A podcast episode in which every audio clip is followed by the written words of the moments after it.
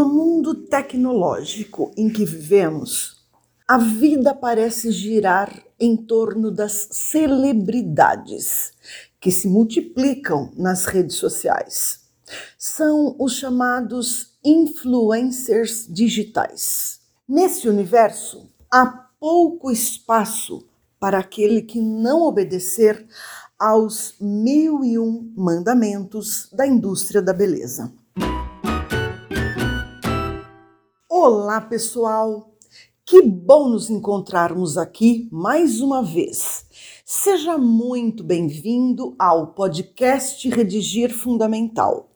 Sou Gislaine Buozzi, escritora e professora de redação e literatura. No episódio de hoje, vamos fazer alguns comentários sobre a influência da mídia na construção dos padrões de beleza.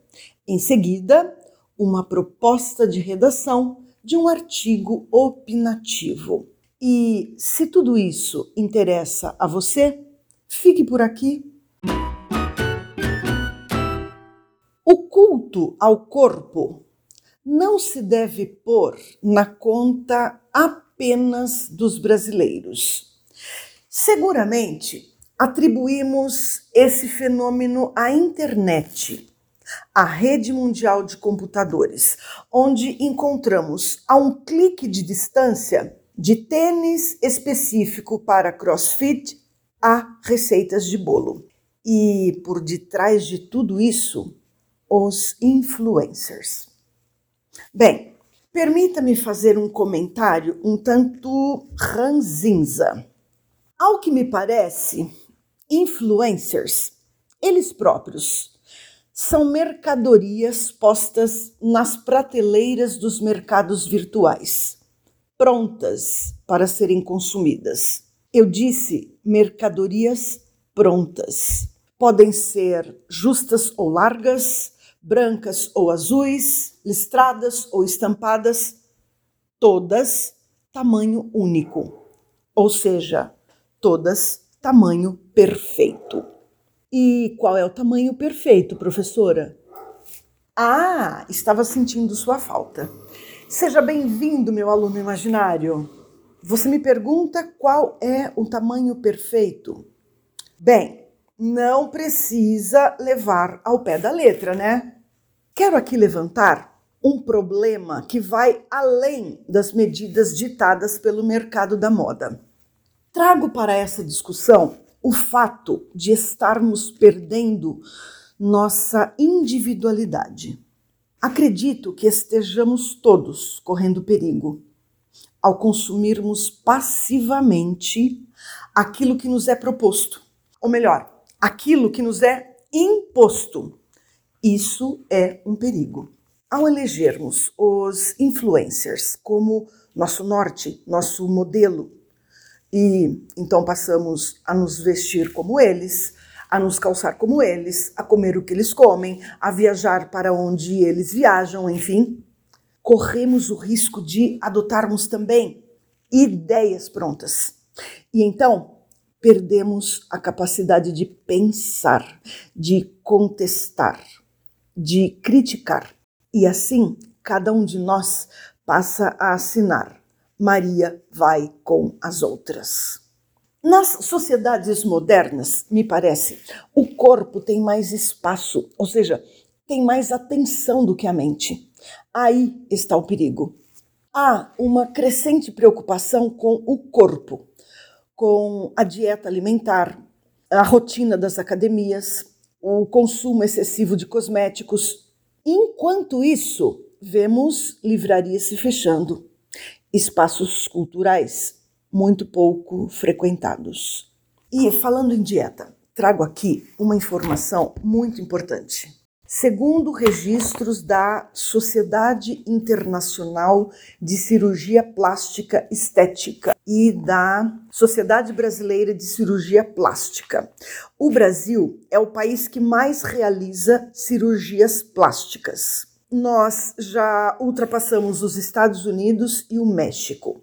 São aproximadamente 1 milhão e 500 mil cirurgias plásticas ao ano. estão nessa lista: implante de silicone, lipoaspiração, blefaroplastia. Professora, mas a gente precisa se cuidar, né? Sim, precisamos.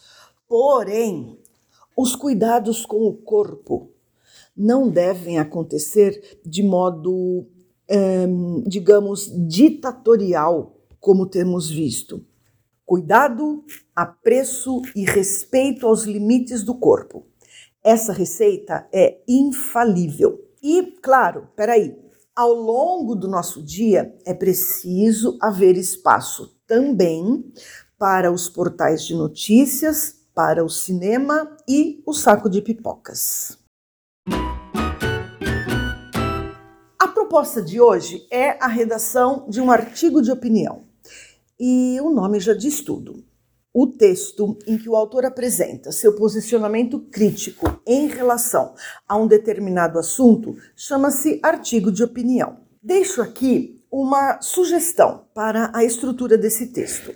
Na introdução, apresente o tema e a tese. Tese é a opinião a ser defendida ao longo do texto. No desenvolvimento, ou seja, nos dois parágrafos intermediários, faça as argumentações. Levante, por exemplo, causas e consequências em defesa da tese. E, na conclusão, reafirme a tese e provoque o leitor encaminhe o leitor para as próprias reflexões sobre o tema. Cabem ainda algumas ressalvas. O artigo de opinião é escrito preferencialmente na primeira pessoa do discurso. Leva título e assinatura. Não devem ser usadas expressões como eu acho que, na minha opinião, no meu modo de pensar. Tais expressões são consideradas intromissões indelicadas da primeira pessoa. Até porque, quando se escreve um artigo de opinião, já está claro que o autor registra o que acha, o que pensa sobre o tema. Vamos à proposta de redação? Escreva um artigo de opinião sobre o tema: a influência da mídia na construção dos padrões de beleza. Mãos à obra. Quer conhecer meu artigo de opinião? Aqui está ele. Adeus à produção em série, por Gislaine Buozzi. No mundo tecnológico em que vivemos, a vida parece girar em torno das celebridades que se multiplicam nas redes sociais. São os chamados influencers digitais.